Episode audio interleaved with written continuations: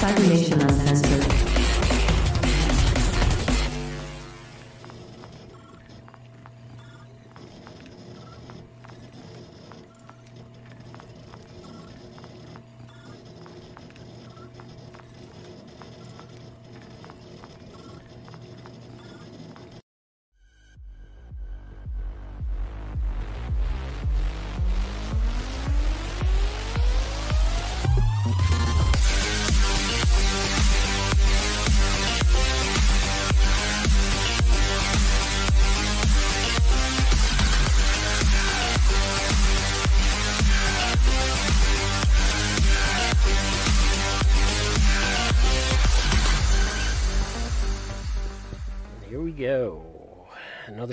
Dive into the world of cyberpunk.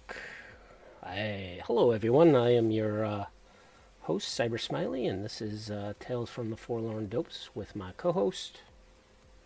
I am Wisdom Greetings Programs. It is good to be here today. Sorry, uh,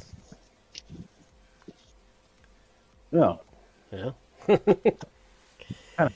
yeah. my brain's kind of off this morning, this Yeah, afternoon, this evening. My brain's a little off too. Work has been kind of hectic, but it is what it is. Um, what will?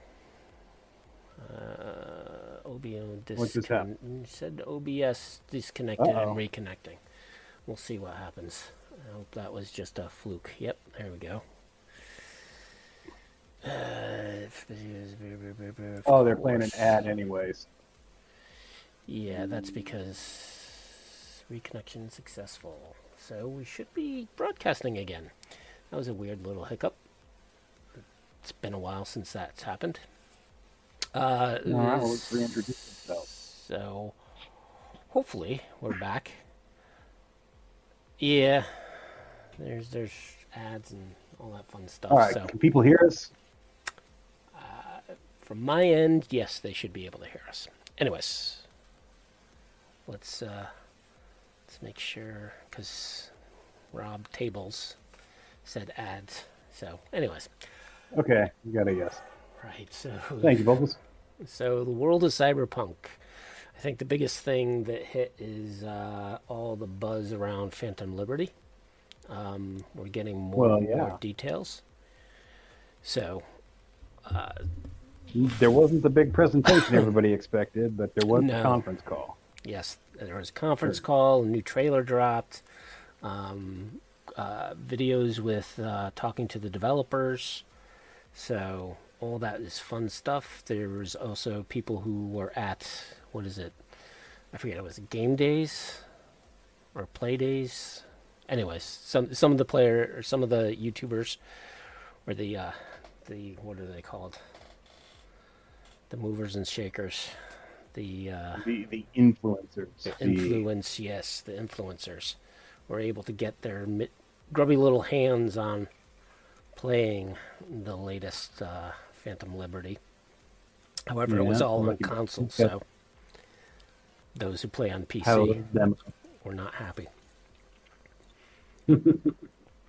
but yeah, so Phantom Liberty, big changes. Um, I think the biggest change is uh, the requirements now for it.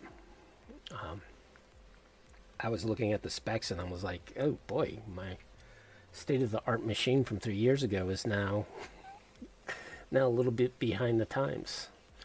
Um, I don't even think I can get Yeah. to high graphics with my machine, and it's pretty beefy too. So that's kind of as a uh, as a next gen console player, uh, what concerns me the most is uh, I I know that they were specifically talking about Xbox limiting their saves. Uh, as a PlayStation player, I don't know if it's going to affect us or not, um, but that's got me a little concerned. But I thought they that that fix happened with the latest patch. Maybe I'm wrong. I I, could be wrong. I could not tell you. You could be. Um, but there are some really interesting changes coming along as well. It's not all. It's not all bad news. It's in fact it's mostly great. Uh, it's it's turning into a skill based game. I guess where levels just aren't just apply to skills now. Uh, I'm not sure how that's going to be implemented in the game, what that's actually going to look like, but Well, I've it seen. sounds like they're moving a little closer to the source material. Yeah, I um. So there's a, a YouTuber I follow called Juicehead. Um, he just put out a, a recent video where he kind of broke down some of the major changes that were happening. Uh, so the basically the skills are turning into skill trees, which means you have to take a certain skill before you can take the next one. So it's like an advancement type of thing. Kind of reminded me a little bit of uh, World of Warcraft skill tree, which I'm sure World of Warcraft was influenced by another game on, on how to create skill trees, but it seems like it's not just, yeah, like you said, based on level, and you can get this. It's prerequisites, kind of like with um, the engineering, in which you had to take the crafting skill of the previous one in order to get the next level to it. Work your way up. Yep. Also, they have the, new stat, which is the relic stat. Um, from what I understood, Yeah, finally yeah, here it's actually being implemented. something going in that spot that's just kind of bugged us all from the beginning. Yeah, and supposedly you're going to be getting it through um, missions in a territory. So it was kind of vague on, on what exactly it's going to be like. But from my understanding, is, is how you get skill points in that is through running various missions within a section. And I guess Dogtown is where I think they're going to be implementing it first.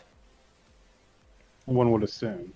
Yeah. Uh, we also, from what I hear, uh, armor will now be tied solely to cybernetics. It's not a, it's not a clothing set anymore, um, which doesn't really make a lot of sense to me. Yeah, I, I Um, don't know. I, I haven't seen that, but I mean, I could be wrong too. So And they're also going to put a limit on the cybernetics you can have.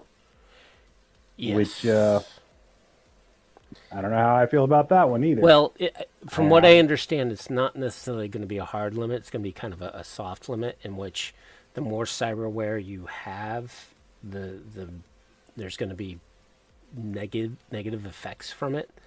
Specifically, what I heard was it's going to reduce your overall uh, health stat, which Hmm. as long as you have you know your inhaler with you, you, you shouldn't be shouldn't be too bad. Yeah, uh, like they're implementing. Uh, uh, from what it sounds like, they're implementing a form of cyber psychosis. Um, I don't know. It may just be, you know, health detriments, like you said. yep. Uh, but I, it, it does sound interesting. Um, we know that there's going to be a new ending that is influenced by the events of Phantom Liberty. So there, you may be able to get cured. It, in fact, it them introducing a relic stat kind of points in that general direction for me. Uh, like, don't I wouldn't necessarily lay money on it, but I am hopeful. Uh, as much as I love the gnome, as as much as I love all the endings, in particular the nomad ending, uh, they are all kind of a downer, and it'd be nice to uh, have a little bit of hope in the bleak, desolate future of Cyberpunk 2077. Yeah, but I don't think a little there's- bit of hope. I don't think there's going to be hope. I think it's the, the new ending is you go join uh, the U.S. or the NUS, uh, and you become an operative for them, and they'll help save your life. At least that's how I would do That's- the ending. I mean, living is a little bit of hope, even if you become a corporate slave. I don't know. Yeah. uh, government stooge, something. Um, I was really hoping we'd get to do the raid on Crystal Palace. Man, when I saw that at that ending, when you're floating towards it, like, man, I want to play that adventure. yeah. Well, uh, that's. But my- that would that would be another giant update in and of itself. Almost definitely how big it is. I mean, when you because when I was doing research with deep space and just understanding exactly how big some of those space colonies are, the space stations, I just was like, wow. Yeah, huge. And Crystal Palace is the biggest and brightest of them. Yeah. Uh, Um, yeah. So the other thing is they're introducing, and and again, I haven't heard exactly how they're introducing or, or what it's going to feel like, but some people have said it's going to be similar to the PC mod, which you can fire from your cars, right? So you can shoot. Yeah, that's a welcome car. addition. Um, I saw one clip of uh, V riding on a motorcycle with a katana and being able to slash and hack people. I'm excited about you know the changes to the police. Like starts out fairly ubiquitous. You just get some cops called on you. But as your notoriety gets higher and higher, like C SWAT gets called on you, and well, that's not fun. Well, I mean, it is fun, but it's your character wouldn't think it's fun. Um, like police are gonna r- chase after you in cars now. Like awesome. Yep. Also, they've been This um, game needs they've been hyping up the whole spycraft aspect of it, uh, and it'll be interesting to see how that plays out because it was also mentioned how the new NPCs that are brought into the game that you there's you don't want to piss them off um, because their loyalties might change depending upon your actions. So Yeah, I like the idea of like a faction system going on in the game with the different different gangs and fixers and, and whatnot.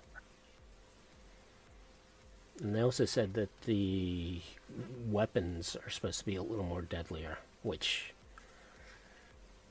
I think uh, towards endgame that will make it more of a challenge. But in the beginning, uh, I remember you know starting out with, with the first level characters, how quick you would get killed if you met the wrong the wrong gonk on the street. It's it's the truth. Uh, at the beginning, you are very much a a man of tissue.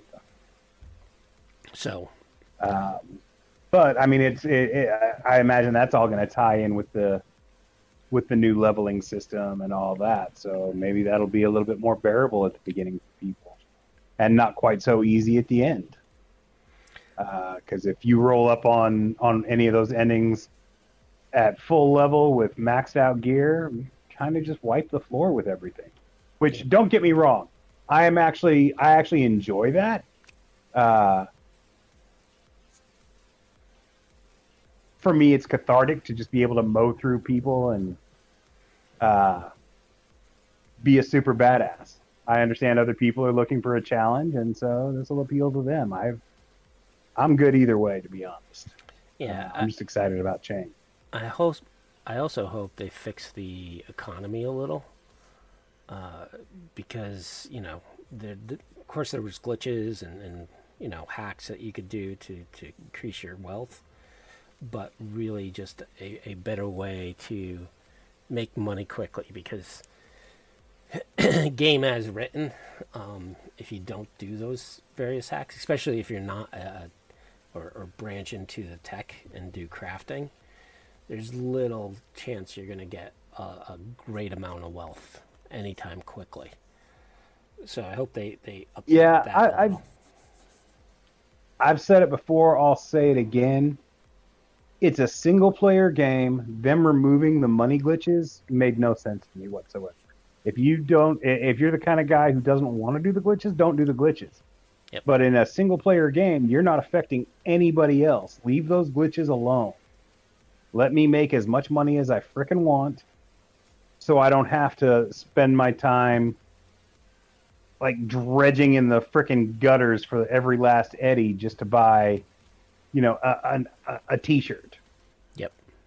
Um, that shit bugs me. Like I now it's it's better now with the transmog system where you just you find the clothing you like and you make an outfit, and it doesn't matter what you wear.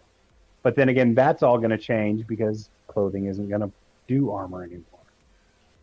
Uh, so it, it it's going to be a massive upheaval. Um, I'm confident that with as much time as they've spent on it, uh, and as and, and the lessons they learned from the initial launch, that it's going to be pretty freaking amazing. Even uh, even if I'm not too enthusiastic about some of the changes they've announced, I'm assume I, am hoping that when the, we actually have the product in our hands, that my fears are unfounded and it just becomes an amazing experience. oh, I'm sure it's going to be an amazing experience.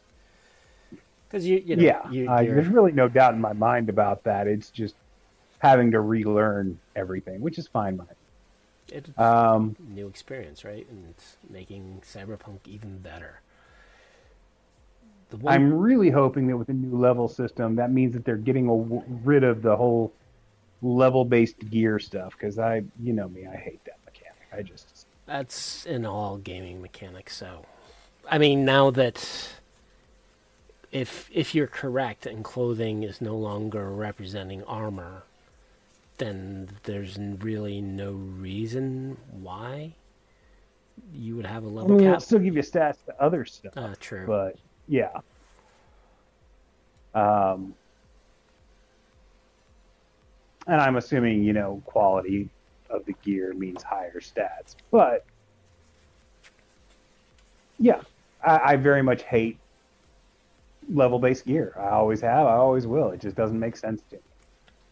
There's one other thing that These I... two exactly identical guns, but one is only a fourth level gun. There's nothing like for a game that touts immersion so well, like that's the most video gamey, like pull me out of any kind of immersion thing in the game. Mm-hmm. The other thing that uh, was interesting, and, and I haven't seen a lot more details on it, is how some vehicles are being modified. That there's going to be uh, vehicles with guns in them and other devices. So yeah, be interesting. Like if your car has weapons, you'll be able to use them. Right. So is it?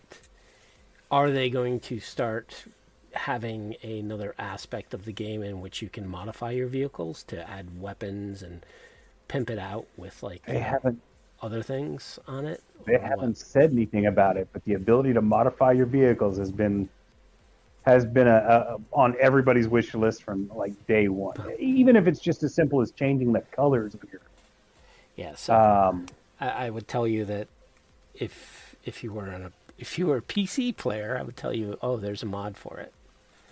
You, shut up with your PCs. Like you can configure the the, the, the stability, the speed, the the acceleration, oh. colors. You can change the colors. You can change the frame. Yeah apparently you won't be buying vehicles anymore. You'll be going on missions to obtain them. And that sounds kind of fun. Uh, I kind of wish they just added new vehicles and let you go obtain them. I don't know what they're going to do about vehicles that are already in your garage on your saves. That's really the scary point is what, what's going to happen to your existing character when Phantom Liberty rolls out. Um, I know some people are worried that you know you're going to lose stuff and or stuff will get reset. Well, uh, we don't know if that's the case with any of it. Um, but yeah, that is a concern. Well, I think there is right because the skills are getting changed, so you just have to respec your skills.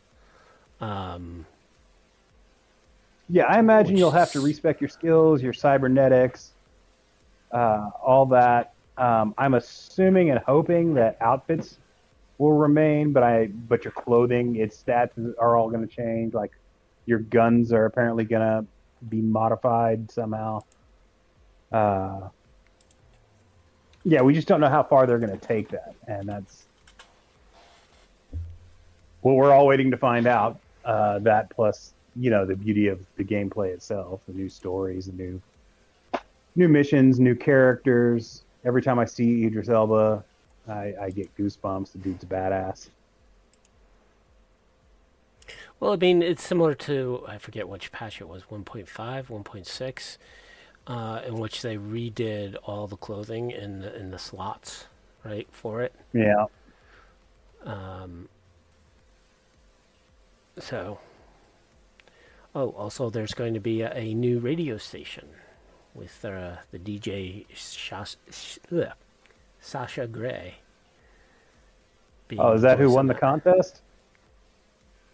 Contest? I know. I know they had that big music Yeah, contest so- where everybody was Yeah, so submitting so their songs. the music is going to be on that station, but Sasha Grey is uh, an adult film film star, retired now. She's like a, a streamer, Oh, joy. and she does video games. So she's actually doing the voice for the new DJ.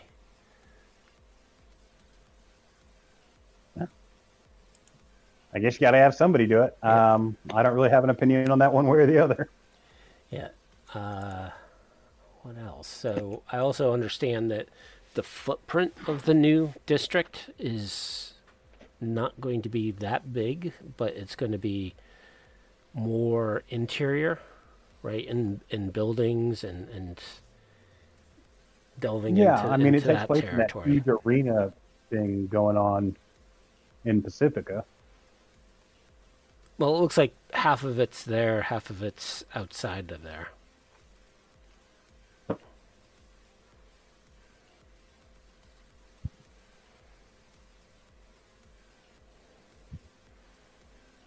Yeah, so I don't know what else, what other enhancements they're doing.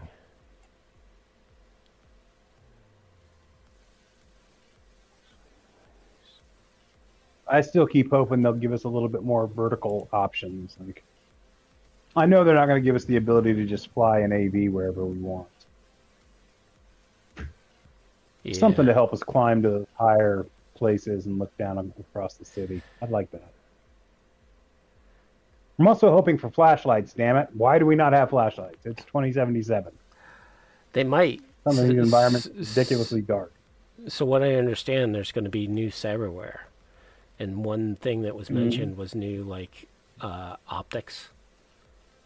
Ooh, see, there you go. So Just twist my nipple. it's it's possible that you're going to have night vision as an option. Hooray! That would be awesome because uh, I don't know. There's so many details in those dark spaces that you just completely miss because there's no way to illuminate, them. except like a unless you start firing your gun, I guess, and then you get flashes of what might be. Yep. And and even in you know if they're basing it off of Cyberpunk 2020, you, you had low light, you had thermal, you had you know enhanced vision. IR and Yeah. all the good stuff. so I don't understand Um, why. plus, you had flashlights, like gun attachments. There are there are gun attachments that are already there. Just add flashlights to them. Yeah. Wouldn't that be awesome? That it would. Uh, I don't know if there's anything else, but other than the date, right? So it's coming in at late September. Uh, they put a hard date on it, I- which is nice. The 23rd, I believe. Yeah, which means you're probably going to get patch 1.7 at the beginning of September. That's what a lot of people are saying, uh, mainly because I get I didn't know this, but there's some legal reason you have to notify people if you're going to upgrade your specs for a computer game. I did not know that. Maybe it's certain countries. or they just don't Um, want to ha- get more death threats from uh, view, you know video gamers. I, I know on PlayStation there are all sorts of legalities as to when you can actually you can drop an actual update or expansion or any of that. Um, and they really only ever happen on Tuesdays and Thursdays.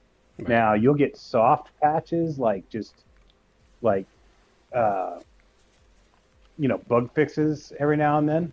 hmm Like uh, GTA just had one today that it was just a soft patch that took care of uh, some of the issues that game has been having since it updated uh, last week. Um, but actual like real, real updates, like those only ever happen on Tuesdays and Thursdays. Interesting. And I know it's the same for Xbox. I, I would assume, just for convenience sake, that they do the same thing on on the PC. Uh, I know they do it for the games that I play, but Yeah, I, I was hoping for Yeah, 1.7 to be sooner than later, but everyone's speculating that it's going to be later, mainly because yeah, of- when we of- got when we got the update the other day, I was really excited to see it, and then I realized that wait, isn't it supposed to be 1.7? yeah, What is this shit? Yeah, just little minor bug fixes on various scenarios. Mm-hmm.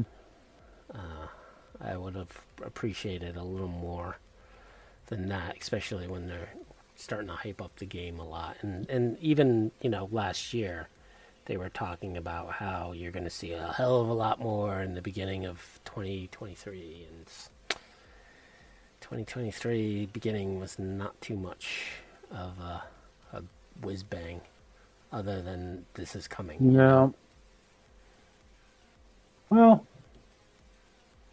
I'm I'm at this point I I have learned my lesson, and patience is a virtue with uh with this franchise. I, I'm okay with that.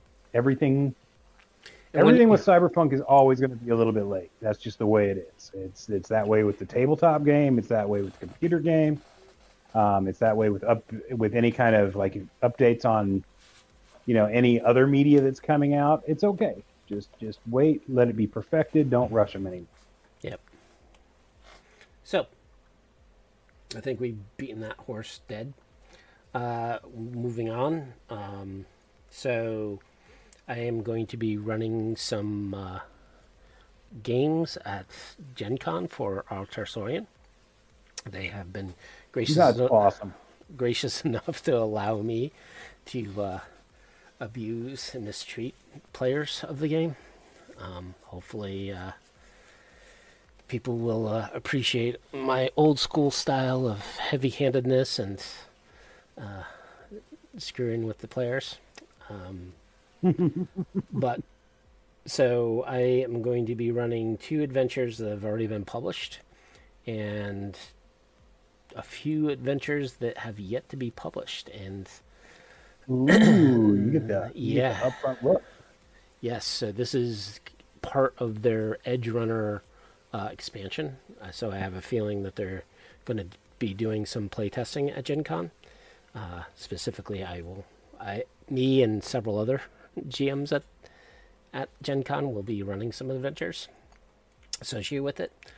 Um, and so the two adventures, or the two published adventures, are basically uh, out of the, the data pack.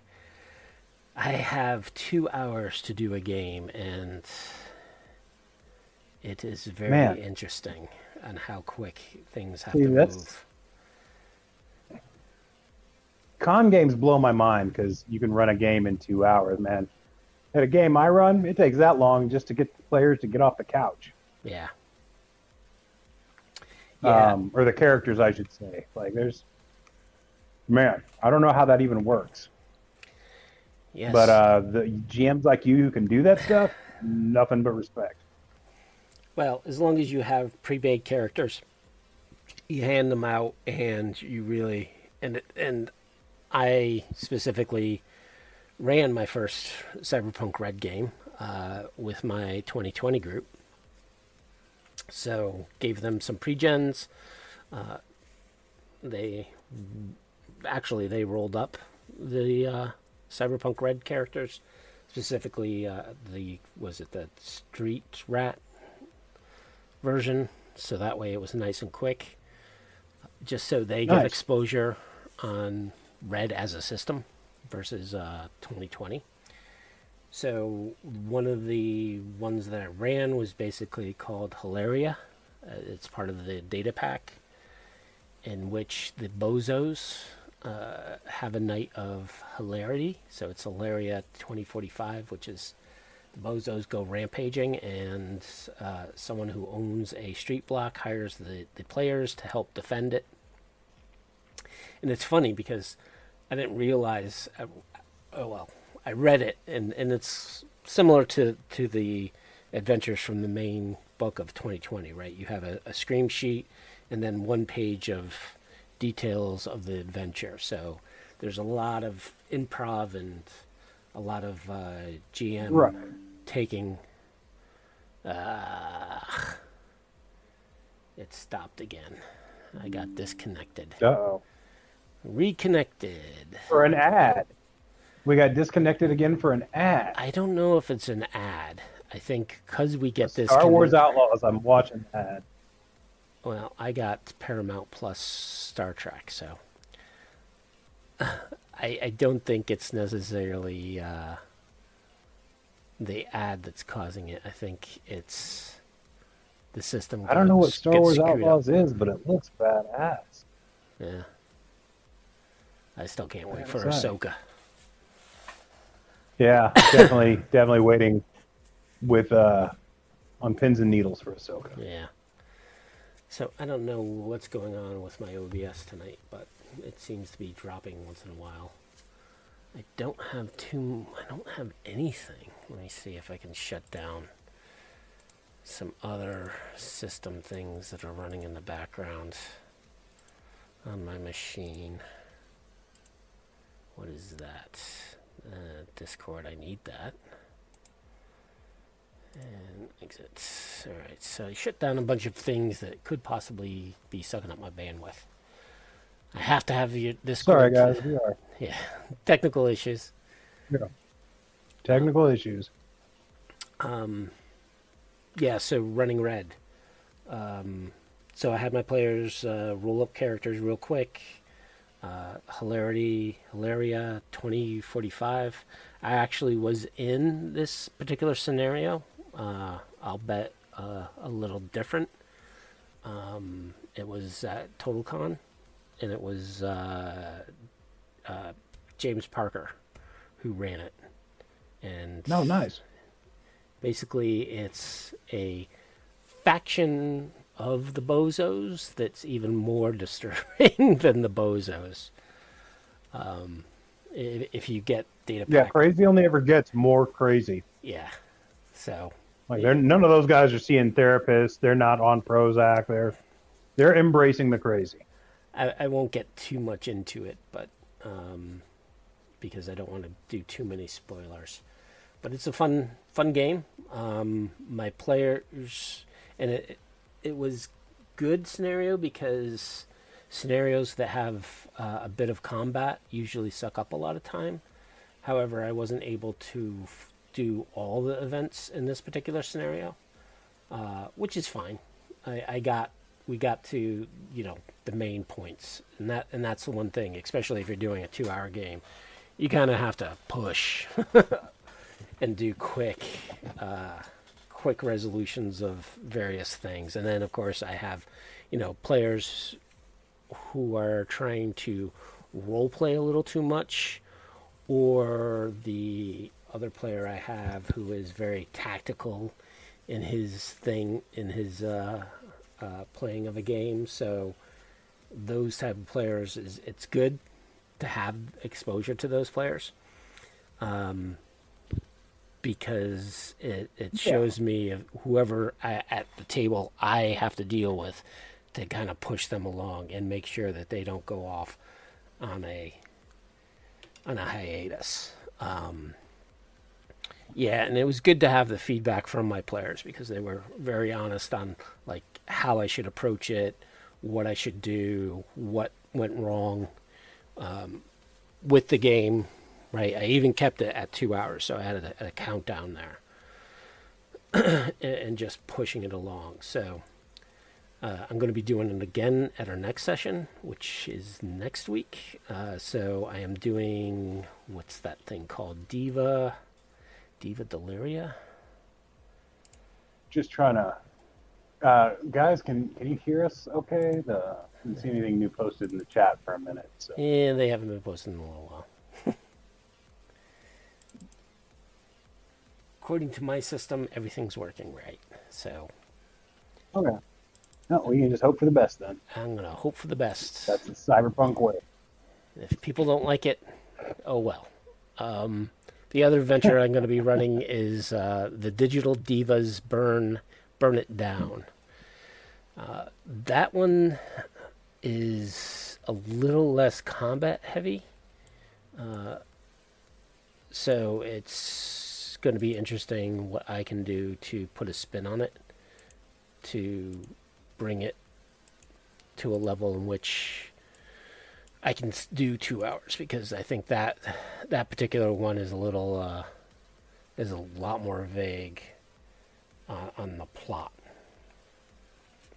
and Yeah. how to how to structure it. So I'm gonna put my little spin on it and see what happens.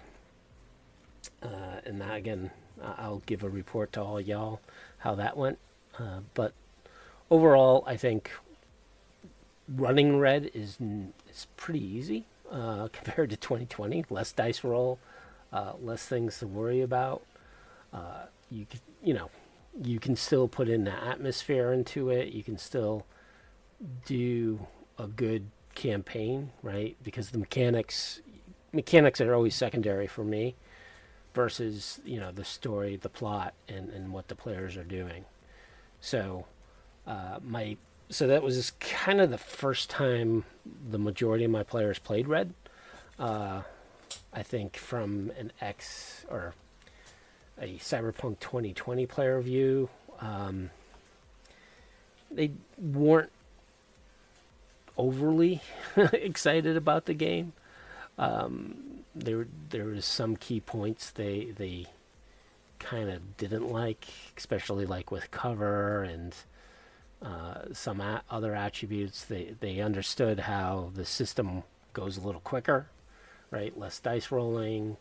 Um, they love the the special abilities, which you know I think both of us agree w- was one of the the stellar stars of the yeah. So Yeah. they were like, "Hey, you know what we should do is backfill uh, 2020 with the special abilities, and put those in there." So we'll see what happens. Um, still running my deep space campaign of uh, the revolution on O'Neill 2. And that is, I think that's been going on for a year. And that they're not even close to uh, starting the revolution. They're getting, they're getting there, but they're causing more trouble than than harm for the the High Rider Society. so right now, I think uh, ESA is winning out. yeah, so that's It's uh, it's just, it's it's cool that you're getting some uh, red experience under your belt. Uh, you know, a little bit broadening your uh, understanding of it and all that, in, in preparation for Gen Con. And it's very cool that uh, that this channel will be will have some representation there. You were telling me about some stickers you made, and Yeah, um, I can't wait to see them. yeah. So if you see me, I got uh, some forlorn dope stickers as well as uh, Cybersmily stickers to hand out. That's cool. Yeah. So that's about it. Um, anything else cyberpunk related that's happened in the past week or two? Officially, um, they released another Danger Gals preview Yeah. uh, um, at the end of last month. That that was cool.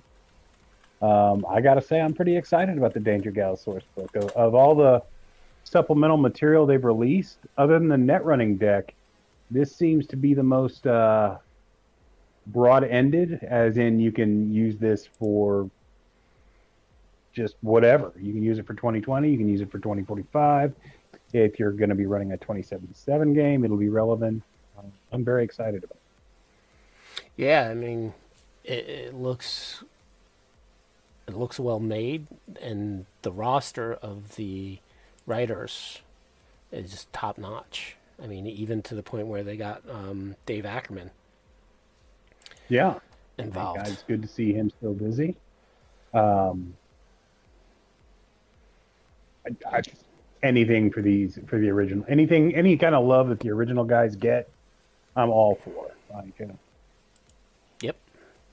they are the reason that we have dedicated so much of our time these past 30 years to to this game. Uh, they're the heart and soul of it, and it's great to see them still getting any of them still still getting to influence what's coming out.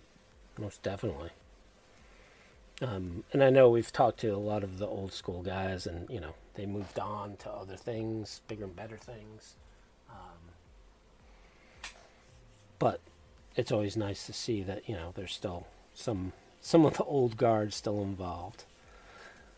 Yeah, Oh, the other thing is around Cyberpunk is, uh, from what I understand, Combat Zone uh, shipment is has just gone through the Panama Canal and is heading to the East Coast. So they said that it should Getting be closer. arriving soon. Um, which means as soon as it hits the shores, it's going to go into the warehouses and it's going to be shipping out soon. So I'm definitely looking forward to that. Oh, that's another thing that I have yet to do is actually uh, because I know they put out the rules already for the game. I just haven't been able to play that particular game. So it's the miniature game, not the board game. Yeah. Uh, I mean, miniature skirmish battles they kind of require other people to really enjoy. Uh, same as with board games. I, I, I even I don't have the room for it, so Well, uh, you all you really need is uh, was it three by three table? So kitchen table. I don't have a I don't have Oh, a three by three table. I don't have a I don't have a kitchen dining area. There's it, it's a tiny apartment. yeah. See, it's a kitchenette. kitchenette. Yeah. Um, but yeah, I, I'm very excited. Um, it was the first Kickstarter I ever I ever took part in. Uh, really, the only Kickstarter I've ever taken part in. Um, I missed my chance on the board game, sadly, but I'm I'm very excited to see how it turns out. Yeah. I mean the miniatures. I got a friend who's kickstarted like a hundred things, and he's just got Yeah, boxes upon boxes of rooms full of fucking board games that he's I kickstarted. I have Um, no idea how some people do that. I'm like, He's he's he's got a large amount of disposable income. apparently. Yeah. Uh, every time I see him, he shows me some new, like deluxe box set of like toys with all the extras that he's gotten. Uh, it's always amazing. He got, um, oh, I something from Troll Lord Games before they went all crazy. Uh, Rappan Athuk. Uh, no, that's not it. He did get the Rappan Athuk thing, which was amazing. Um, but no, they it, whatever it was, it came with this giant cloth, like subway poster sized map. We it takes up the entire wall. It's it's amazing. cool. Yeah, I, I know a few people who uh, do a lot of Kickstarters, and I just, man, don't you? I, I, I could never. I, I, I after with the with the weight of Cyberpunk uh, Red's combat zone, yeah, uh, I, I don't. I, I would lose track of what I ordered. So every uh, I guess every week it's a surprise for him. Like, ooh, Christmas! yeah, I forgot I did this two years ago. Yeah, that that's the other thing with Kickstarter is it, it just the weight. Um, however, you know, Rob's uh, Cyberpunk Uncensored Kickstarter, I was amazed that he was able to deliver that quickly. Um, Yeah, it, it went really quick. so that was one good thing about his uh, Kickstarter. And the miniatures. Yeah, it was just like a couple of months. I still got to paint those miniatures. I got so many, a pile of gray I need to bust through. Just so They were time. cool. I wish I could have afforded them, but man, they look cool. Yeah. Um, right. So uh, this episode, we're going to be talking about the uh, rough guide to the UK uh, in our series. Oh, wait, of uh, reviews. what? Before we do that, uh, let's mention that uh, the creator, uh, new show coming out. Oh, movie, isn't it? Yeah, yeah, movie. Yeah, show, that same looks. So it's basically a uh, um, premises AI kind of takes over, or tries to take over, and the and the humans are fighting them. And I guess there's going to Yeah, be it's basically the, the the Terminator story you wanted to see. Mm. well, it, it's funny that you know because the the clip I saw was like, oh, the weapon's a kid. It's like it has the face of a kid, but it's, it's oh, it's a robot. that is that is how they get you right there. I mean, Chucky's a kid. The footage from it looks Yeah, looks fantastic. I mean, granted, you can't ever really tell much about the story or, you know, the actual quality of the plot from from video clips, but it looks amazing. mm. yeah, just trying to get some inspiration from uh, what to add to your game, like little bi- Mhm. bits of tech to uh, include in your Yeah. game. I mean, honestly, I can enjoy some of the worst movies ever made if they've got like one little piece of cool shit over here that I can steal for my game. Yep. I mean, I still to this day love the movie Megaforce just for that. Like that movie is a steaming pile of hot garbage. but the motorcycles and the jeeps are fucking cool, man. The flying motorcycles. I don't know about the flying part, but the bike itself looks pretty cool. Yeah, we were actually talking about that the other week with my game group, and they was like, "Oh yeah, Oh, with yeah? Chuck with Chuck Norris," and I'm like, "No, it wasn't Chuck Norris. It was the guy from Wings." He's like, "Are you Uh, sure?" Barry Bostwick. Yeah. And it also had uh, it also had the guy who played Swan on the Warriors. Yeah. I think it was one of three movies he ever did. He did he did the Warriors. He did he was a secondary character in uh, Megaforce, and he was the main character in the movie Xanadu. Uh, Wasn't he in Olivia Newton-John. Commando? Commando? No, maybe Uh, I'm thinking of a different aware of. character. No, you're thinking of the you're thinking of the rat face dude at the end. Yeah. The Warriors come out and Oh, play. Hey, right. That guy. Yeah. You're Nah, talking he, about that dude's been in a bunch of Yeah. Yeah, the main character. Um, it was kind of weird that he didn't go further than he did. Kind of like uh, Michael Pare from Streets of Fire. Like you would have expected that guy to go real far. He was a competent actor. He had a good look to him. Yeah. Fairly but- badass, but like the only big budget releases he ever saw were Eddie and the Cruisers and Streets of Fire. Then he just went like low budget D-list stuff. Kind of Well, I think Streets of Fire probably didn't make as much money as they wanted it to. No, it killed Walter Hill's career, sadly, which is stupid because it's a fantastic movie. Yeah, so so I think Hollywood is, especially from a, a budding actor like Willem Dafoe. You know, Yeah. when when I once mean- you did Deer Hunter, it was like, yep, I can do whatever I want now. Yeah, I can get away with it. Hey, Uh, hell, Rick Moranis. I mean, yeah, like really everybody else in the movie kind of went places, except poor Michael Pare. yeah. Anywho, get back to Cyberpunk and try to finish out uh, the reviews of the 2020 books. I know we still have quite a few to go well, less than than Yeah. halfway through all the books, but Oh yeah, we're we're continue our segment.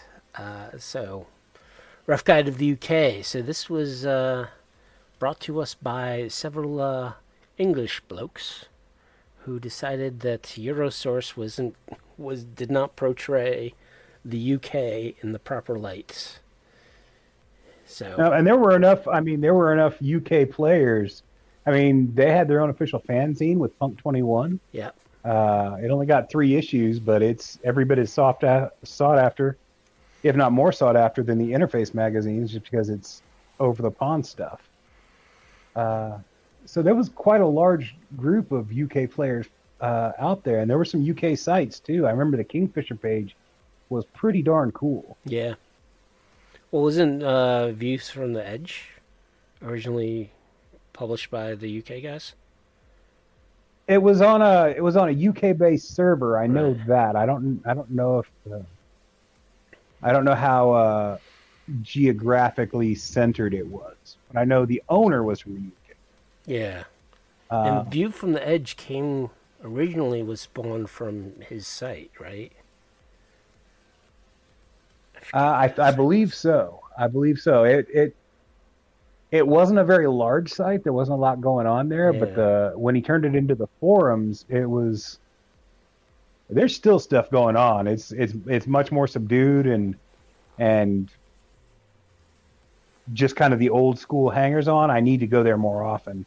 Yeah. Um, but yeah, uh, some of the greatest contributors and uh, Because he ran, the, that in the was it the top 100 or the top 1000? I think it was the top 100 cyberpunk sites that he was. yeah yeah. He, he, I, I'm pretty sure he was the guy who ran the top 100 cyber sites. And I, um, I remember at the time, I'm like, oh man, I want to be on that. I want to be on that list. I want to be on that list.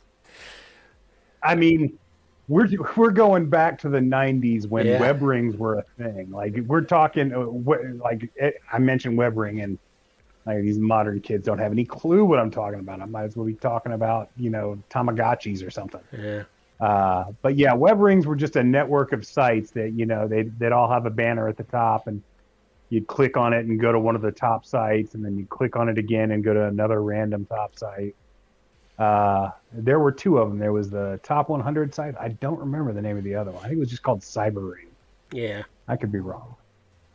Um, but yeah, uh, we're getting We're getting off track. again. right. bring it back and just take a moment to say how much I really enjoy the cover for Rough Guide to the UK. The, Oh, the futuristic version of the Royal Guard is just badass looking. Yeah, and, and I think a lot of the art in this book is pretty is up there. It's tip eh, top. Yeah, compared to other supplements.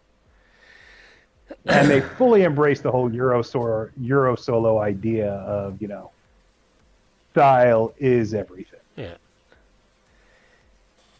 And uh, it looks like that, and I think we did talk to Derek a little bit about this in our last, uh, with our interview with him, in which he was kind of like, yeah, those guys just wrote the stuff, and I just made sure, you know, dotted the I's and crossed the T's and made sure they weren't too off base. Um, and of course, Benjamin Wright and, Yeah. and Dave Ackerman are still involved. Like, both of those guys just did every type of work. Everything. I mean, Derek, Benjamin, and David, like their names are just printed on all of it. Yeah. Just, uh, I mean, Derek especially, he's literally on every single Cyberpunk 2020 product. Like that's from the 2020 manual up to well, even before that, uh, up to uh, you know, Firestorm, Stormfront, or Firestorm Shockwave. Yep. So- Um, Anyways, back to this. I book. will what? Go ahead. Yeah, uh, this book is is for a singular content book. Like not like there are other books with lots of authors, but they're mostly like advice books or like different people handling different stuff. Uh, this book has, let's see, one, two, three, four, five, six, seven, eight authors. Um, that's a lot going on to it. We've got Nick Elliott, Bruce Craig, Matt Channel, uh, John Rowley, Alexander Blair, Joss Williams, Amanda Chapman, and Rick Coleman. Um, just just to give get that out there. Uh, Hector Gomez is responsible for that beautiful front cover. The back cover is by our Mentor. And all the interior pictures are done by a guy named Lee Brimmicombe Wood. Um, so it's weird. Usually it's the other way around. Usually there's like a one or two authors to to one of these books, and Yep. then like a dozen different different artists. But this, uh, the art's all handled by one very competent guy. Yeah. Um, I'm not sure if any of these people ever went on to do anything else, but uh, they did. Now, before we get into the book itself, I will say that there is there was a minor bit of controversy surrounding the book just because it contradicts Eurosource so much Yep. uh, and yours Eurosource Plus. So you kind of have to pick and choose which one is your canon. Um, and I kind of like string them both together in weird, awkward ways, Mm. uh, Yeah. I mean, which so you just kind of have to. Yeah, and I think especially nowadays, right, um, with the whole Brexit, you can segregate Eurosource and the UK Rough Guide to the UK. So this could be uh, another future uh, fortune-telling scenario in which you know um, you had you know the the, the British authors writing a separate uh, depiction of what the UK is versus the Europeans who are we're all one nation and the UK being like nope no we're gonna leave so it's yeah, funny the, the popular sentiment is if something's written by natives, you tend to go with that. yeah Sorry about that, people. Yeah, so I would, in in my campaigns, I would go with with this book uh, dictating exactly what the UK is, because again, they're they're closer to the source. Just like I would, if someone decided, oh, I'm going to write a northeastern United States book that kind of contradicts some of what uh, Home of the Brave says. I would go with the northeastern as long as the author is from here. Yeah, where my advice is is pick and choose the stuff you like and just go with that. Yep. 'Cause, Uh, there's some really awesome stuff in here, and there's a little bit of goofy stuff. Mm. Uh, same with any source book. You just go with what you dig. Make up your own canon for your own games. Yeah. So um, the book is basically broken down into five different chapters uh, with an introduction. Uh, there's not too much game mechanics in here. There is a, a bit of a uh, gear section that you can use, but it doesn't really introduce too much uh, game mechanics as some other source books have written. Yeah, I mean, it, it really is focused on you know the geography, the culture, the uh, the society. Um, it, it is very much a location source uh, some of the others. Like Pac Rim was a location source book as well, but like the last chapter of the book is all dedicated to new rules and whatnot. This doesn't do.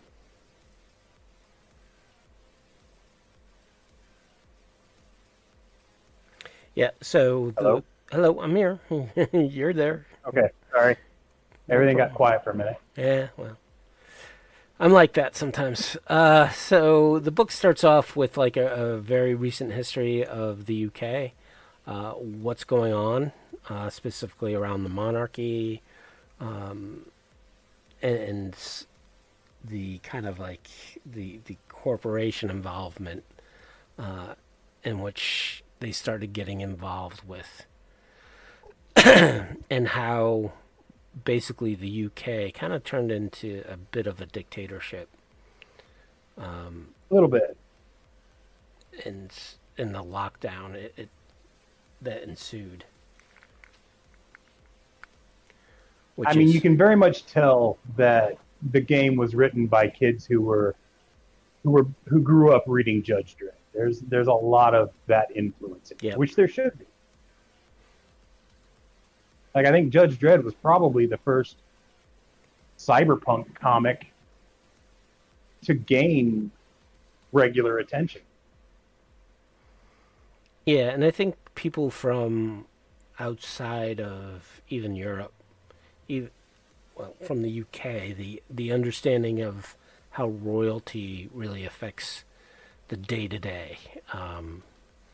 As outsiders always looking in, you really don't understand the full extent of what a the, the royal family has on the population, and I think that's been changing over the years um, especially Yeah. recently, uh, because of various disfavorment of the royal family. Um, as more and more things come to light about who they are currently. Who would have thought that you know Queen Elizabeth would live past the year 2020? Jesus. Yeah. yeah.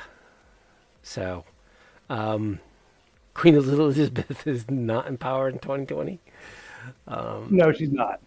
nor is King. Uh, Andrew, well, King King Charles, right? King Charles. I don't know. Fucking, I like you said. I'm an outsider looking in. I, I don't.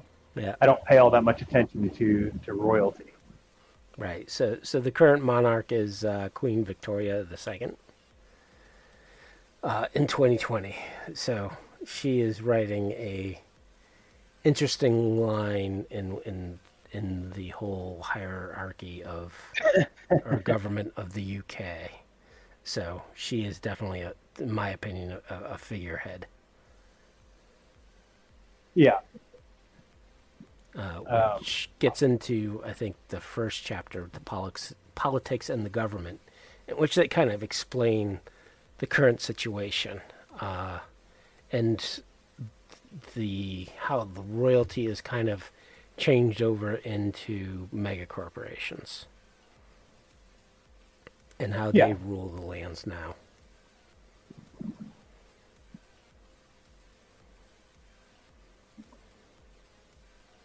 Um, It's Yeah. uh,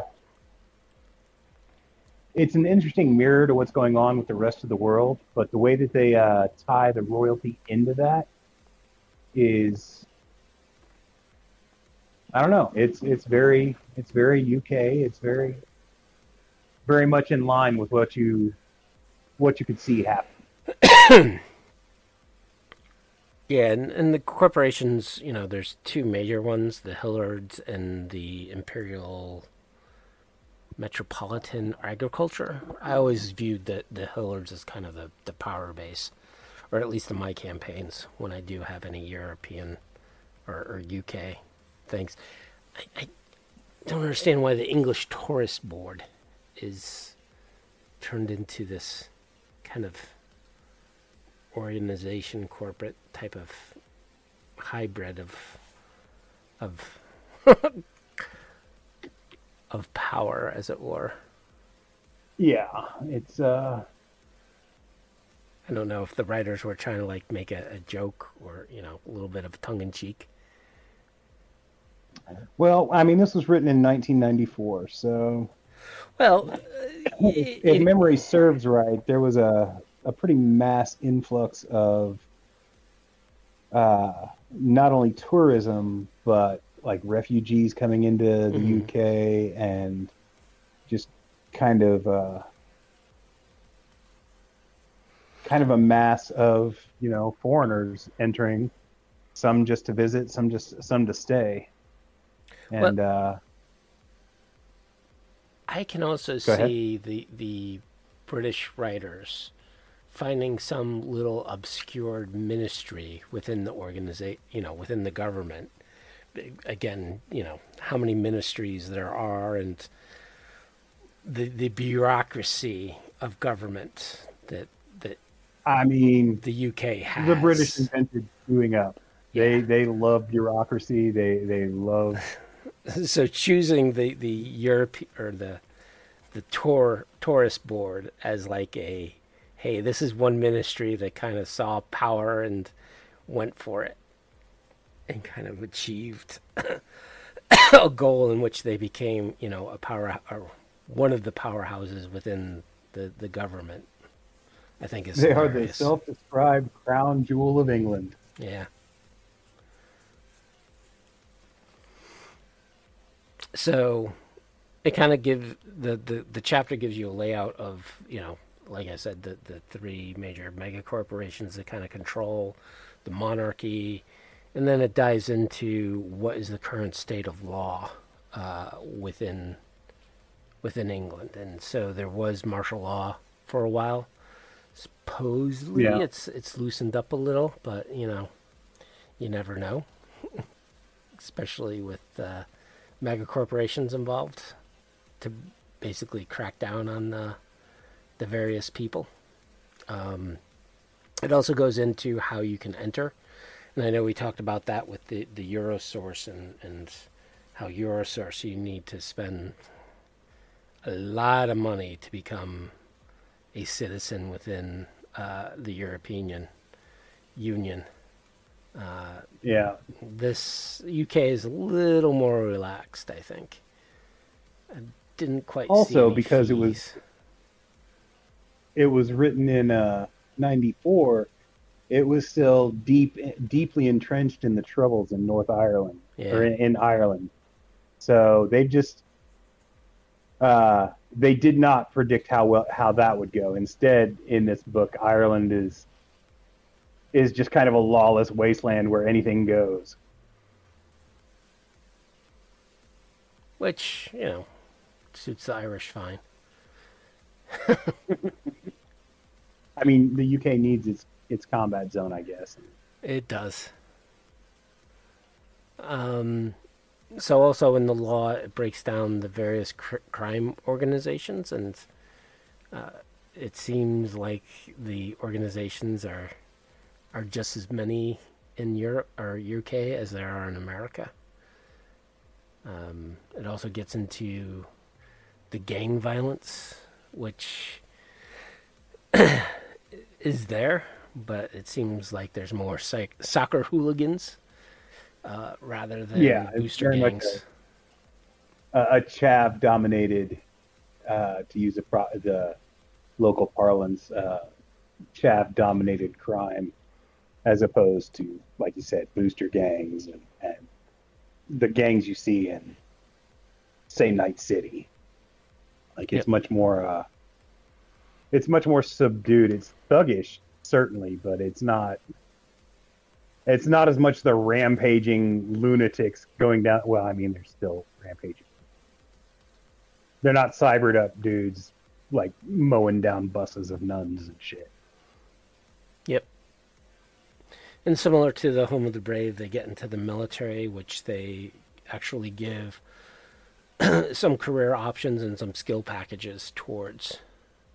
Um, so that's kind of a little bit of the rules that they get into uh, outside of of just other rules. I think that's yeah, and, and it doesn't really explain how to apply it. It kind of gives a little quick blurb on it, but the blurb does not make make sense compared to the rest of the rules. You know, like the Uh, it was also written before they instituted the, the nationwide gun ban. yeah So while while they do predict that you know gun control is is much more is a, is a very strict, very controlled thing. Uh, instead of outlawing guns, they just any privately owned firearm must have a gun camera attached to it. Um, so private citizens in 2020 UK can still own firearms. There's just a whole lot of laws surrounding. Yep. Um, and, and it's funny because so I'm running a Cthulhu game too, and the 1920s Britain apparently they don't consider shotguns firearms, or at least back in the 20s they didn't. So you couldn't have like a pistol, or you had to have. Sorry, guns were very well regulated uh, in the 20s, except for shotguns, apparently, which they didn't consider firearms. Yeah. I mean, they considered them hunting weapons. Uh, Yeah.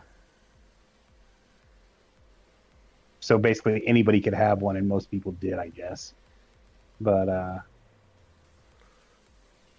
yeah, it's it's it's a it's weird. It's like looking at old British TV when suddenly somebody pulls out a revolver, like it's the most normal thing in the world, as opposed to today's UK, where you know that's you don't see that at all. Mm. Um, if somebody pulls out a firearm, they are a they are on the serious gangster tip. Yeah. So the one thing, okay, right. So on page thirty, it gets into uh, how the military works. So there are sixteen career skill points uh, out of forty that you spend on basic training. And then, because of the extended training period, you get an extra five skill points are allo- allocated giving 25 to be spent on advanced training. So 25, well, sorry, 20 plus 16 is not 40. So really, you're only getting one extra point. Don't know how that math works. No offense to Derek, but you would think an editor would have caught that. I mean, that's that's the thing though when you're working with people who aren't in house, as most of the Talsorian books were produced under. Yep. Uh, it's okay. A little bit of math every now and then isn't going to break anybody's break anybody's brain too bad. Yeah. So, um, so this is the kind of the section at the end of the military section in which they actually give kind of some game stats. Uh, so they give you a little bit of an overview on how to create a, a military, a British military uh, character, as well as also giving some stats around uh, the British military and the various factions that are there. This is all followed up with new gear. Of new- Yes. Um, Also, can I say the the picture in in the military section of the full board is so beautifully beautifully inspired by Briareos from uh, Appleseed Yes. that it just it made me kind of squee when I first. yeah, with the well, I mean, the bunny ears were part of the main book, and the faceplate was part of the main book, and but yes, it's yeah, you got the bunny ears, you got the monocular uh, cyber optic. Uh, There's a Yeah, major, cool. uh, major Bur- Briareos uh, influence on that image. well, So then it gets into a bunch of new weapons that the uh, British Army uses. Uh, so a lot of fun stuff there. Um, I was always a big fan of the uh, of the Spitfire 12 millimeter battle pistol. I I thought it was superior to both the uh, Armalite 44 and the uh, Colt AMT. I just thought it looked cooler and it performed better. that it did. Barrel's a little too long. Other than that, it's pretty. I also liked the uh, LPA one liquid propellant assault rifle. That had a good good vibe to it. Just because it rolled off the tongue. It did. Um, they also gave some body armor as well as uh, vehicles. Um, I like the I like the body armor. I like the helmet. Um, and the vehicles are cool. They're just nice little additions. Uh,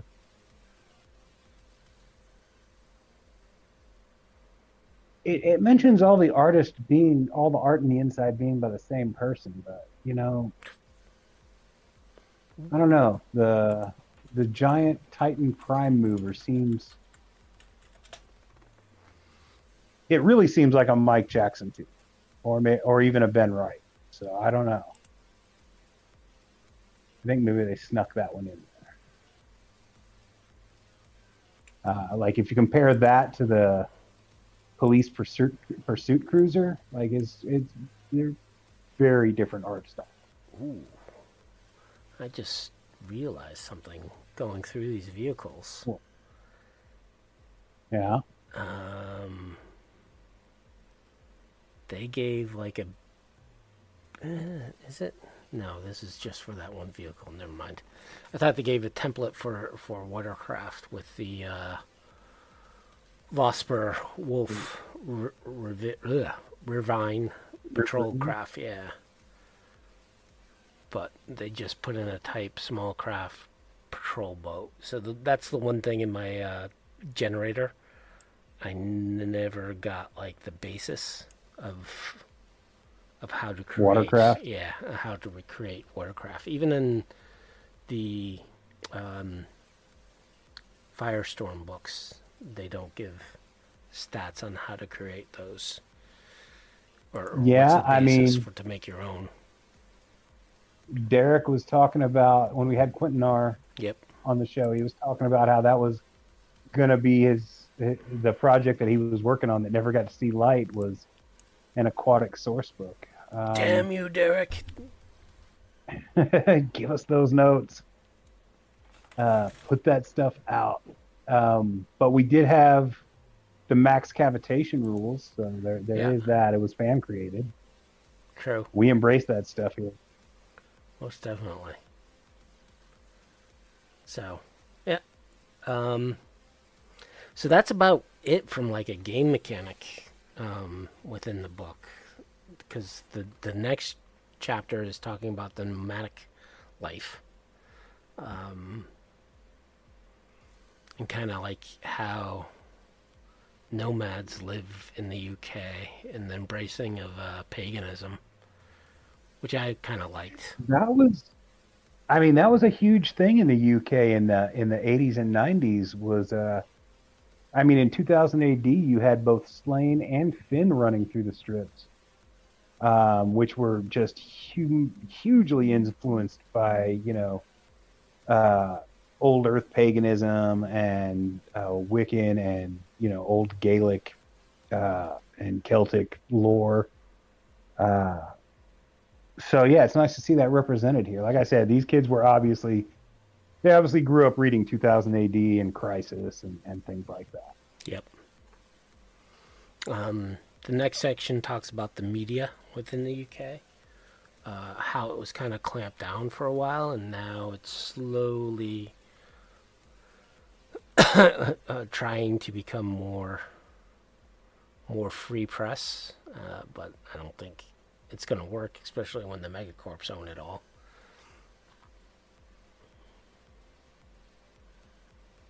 So, and that's the one thing that's kind of good about this book is it kind of breaks down a little bit of inspiration for the various roles, right? You have media, you have solo being part of the military, you have the nomadic life, uh, you have a little bit of the crime and law for the fixer, um, and, And of course, yeah, and of course, yeah, cops too. And of course, the techs and the med techs just don't get their, their love. They never get to love. I know. Um, so the the next section and basically the rest of the book is just a guide to the various locations within Britain. Um, I love the Dominion Tank Police homage image at the start of this section. Yeah. So it gives a overview of like you know just some basic things throughout uh, the country. Um, I'm surprised they they didn't have more on soccer uh, and what it would have turned into in a cyberpunk world. Yeah.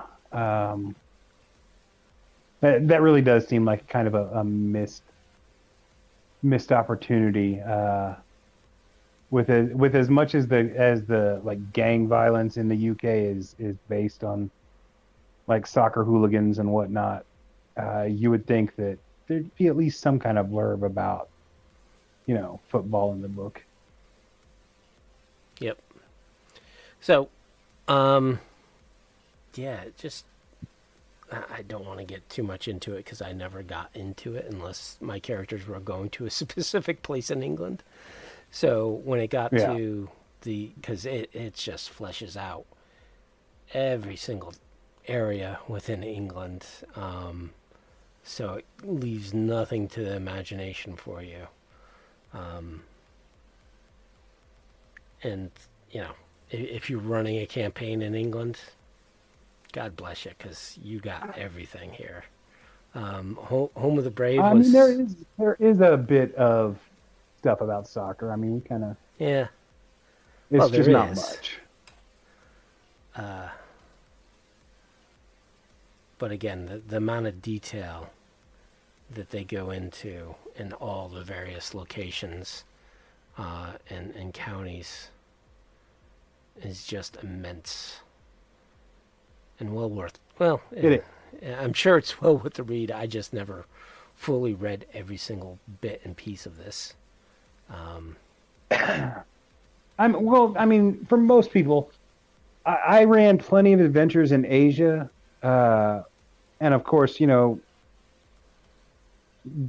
South America, Africa, for my own games. But you know, my, my character, none of my games really spent much time in Europe, and I don't think, uh, other than having characters who were from the UK, um,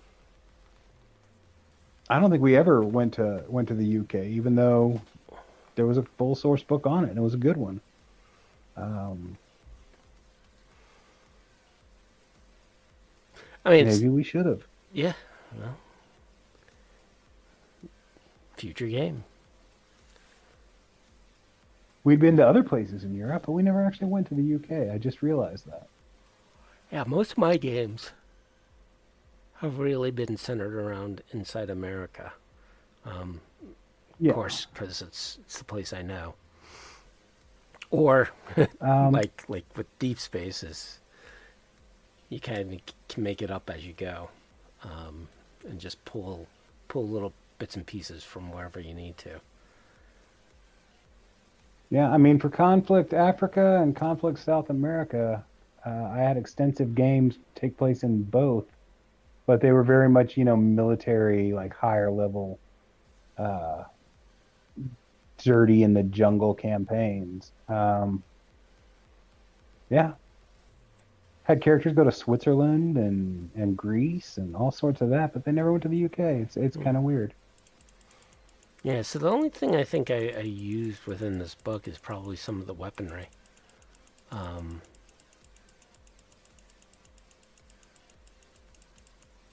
and that's about it. I mean, I like the, the, the concepts that were presented in this game, especially like the nomads and, and, and their embracement of paganism, Yeah. which uh, to me is definitely cyberpunk. There was, what was I watching? There was there was some TV show I was watching in which it kind of like epitomized um, cyberpunk. It was um, I think it was some some Southeast Asian uh, country in which the ruralness. So so they what they did was it it was kind of very creepy in a way, uh, especially from a, a Western point of view. But what they would do is they kind of would mummify their the, the their dead, right? And dur- at an anniversary, they would take out the corpse or the mummified corpse, uh, and and present it so that all the family members can look at them and remember them and, and kind of celebrate their life uh, with with the mummified body. And it was very weird because people were taking selfies and having that tech and, and social media in which they would, you know, deal with this very. I'm not going to say. Well, I'm, I'm trying to look for the for the the best New technology well, with, like, yeah, mixed with the the very traditional, you know, um, old way of doing things.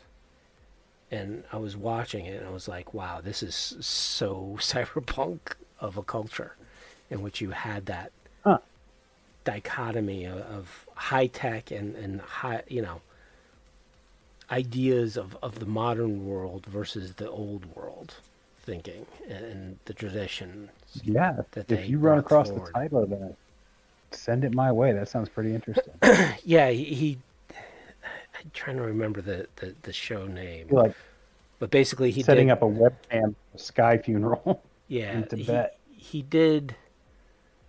He he basically went to various um, different cultures, like very older cultures and, and the traditions they would have, um, and, and kind of see.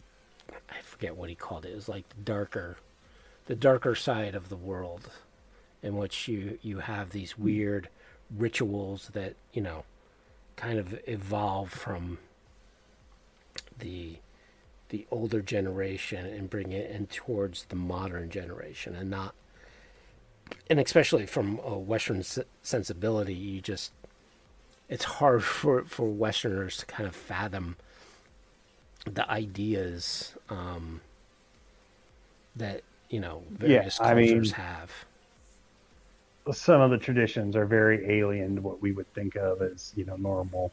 Um, but I mean, it's the same thing when you know some of those cultures come here and they look at our you know trash can lid sized plates of food.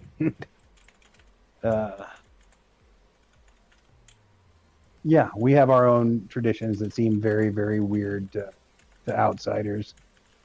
Um, and it's always it's always nice to get a glimpse into other people's traditions and cultures.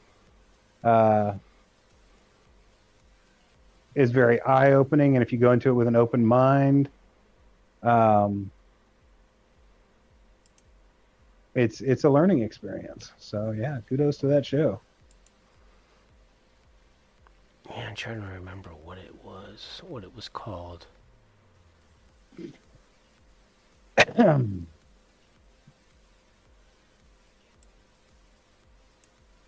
Man, there are they truly go into detail in every little. For as small a country as England is, they they go into detail. I know. That's what I'm saying. Like, compared to like Home of the Brave, in which you got like maybe two or three paragraphs per state, this one is giving you like a full page of of one county. Um, so these guys definitely had had the writing bug when it came to uh, writing that. Yeah, they didn't want to leave a whole lot of questions unanswered.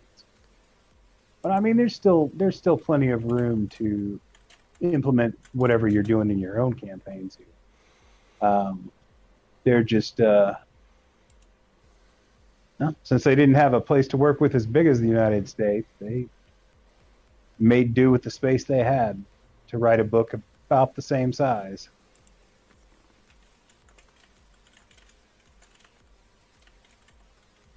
Yeah, once again, I just really like the art in this book.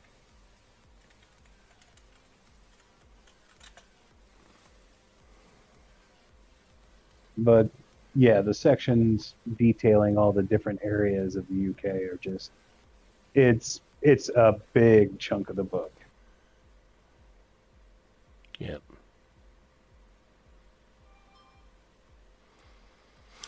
Yeah, so that's um. And a lot of it uh, go ahead. Yeah, I mean that's that's really like over half the book, and it ends with that is uh is the descriptions.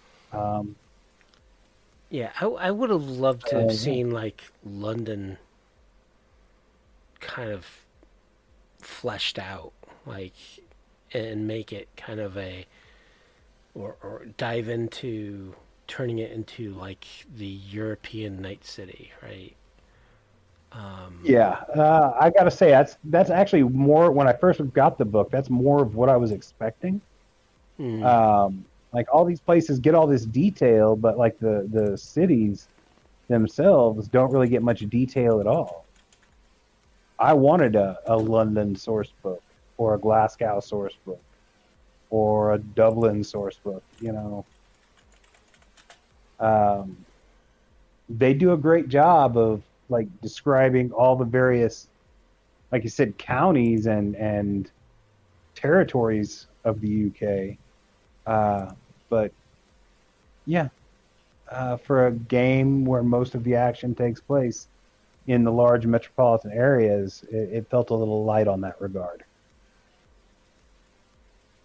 Yep.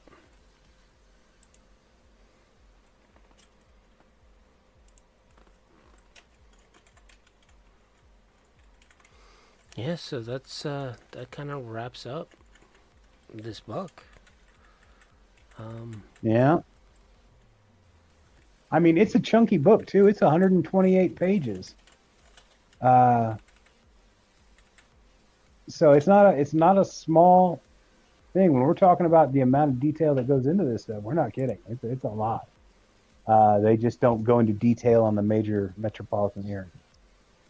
Um, and I think that's what the Kingfisher guys are trying to do because they very much were all about London itself. So it was a nice companion for it. Um, it's a shame that site's not still around. mm. Well, I've got some of it archived on on the Data Fortress 2020 archives, uh, and what's there is interesting. But by the time I realized uh, that I wanted to create an archive, uh, I was having to go back to the page through like the Wayback Machine, where a lot of the images were gone, some of the whole whole pages were gone. Um, but what's left is still cool. yep.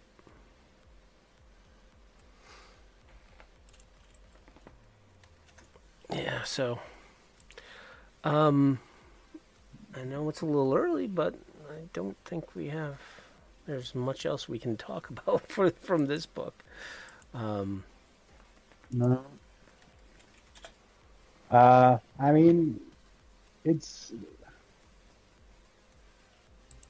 from a from a review point. Anything we did at this point would seem kind of redundant. Uh, we mentioned everything that really stood out with the book, um, without getting into like the minutia of you know what they're trying to say happens with the various areas. Uh, we don't try and get into that a lot. Uh, it's better if you just go read the book. Um, there is a lot going on in this book, uh, and it's well worth the read. I don't know that I would put it in my top 10 must have books, but it's definitely something that uh, if you're ever planning on running a, an adventure in the UK, you need this book yes, and definitely. it's also it's yeah it's also helpful just if you want to create a character from anywhere in the uk um the the lore and history in the book uh, isn't going to have much impact on a game being run in in the United States or really most other places, unless they're you know colonies and whatnot. Then you know again, it's important. Um, I would still, I would definitely recommend it. Yeah. Uh, my collection would feel very incomplete without it. Yep.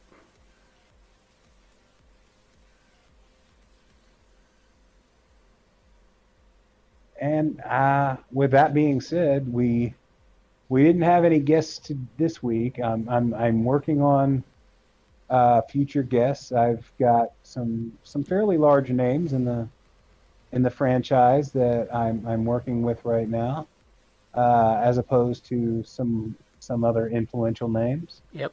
Um, we're So- also hoping maybe we can have some return guests come back. And those are the things we are working on. Um, and hopefully, when after I go to Gen Con, uh, I'll be able to talk to some people, not only the, the old school guys, but you know some of the up and coming uh, new kind of uh, influencers that are doing Cyberpunk Red and talk th- with them and get them on the show and just basically talk Cyberpunk.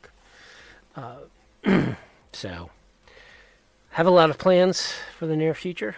Um, we just hopefully can work them out, and of course, we always have the uh, um, ability to, you know, continue our series on reviewing the uh, old school books and giving some kind of breakdowns of those books and and telling you uh, what's good about them.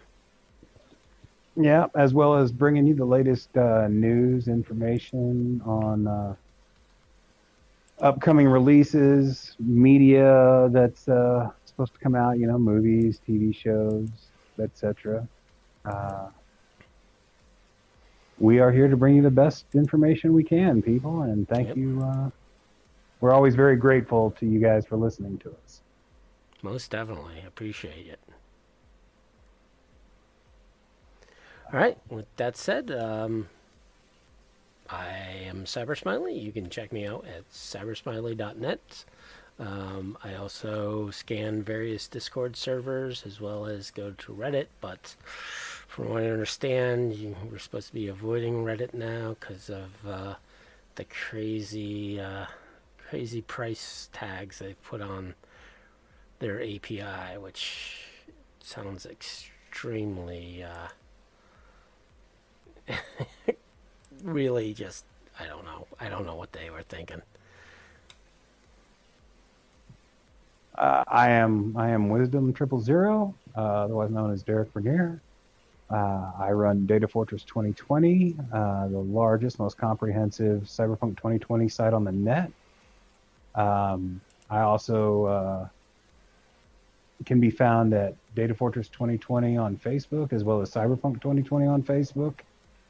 Um, I uh, like him. I, I kind of lurk on cyberpunk Reddit sites. Uh, I'm not too sure. I don't really understand what the commotion is, whatever is happening. Um, I don't do Twitter. I don't do uh, TikTok or any of that. Um, but yeah, if you can, if you want to get a hold of us, you can reach out to us here. We want to thank. Uh, you can reach out to us on our sites as well. Um, we want to thank Rob Mulligan and Cybernation Uncensored for hosting Here, us. here. Yeah, and we want to thank you guys for tuning in. We uh, we look forward to seeing you every two, every first and third Wednesday of the month. Yep, same time, same bat channel. All right. Till next time, enjoy the future.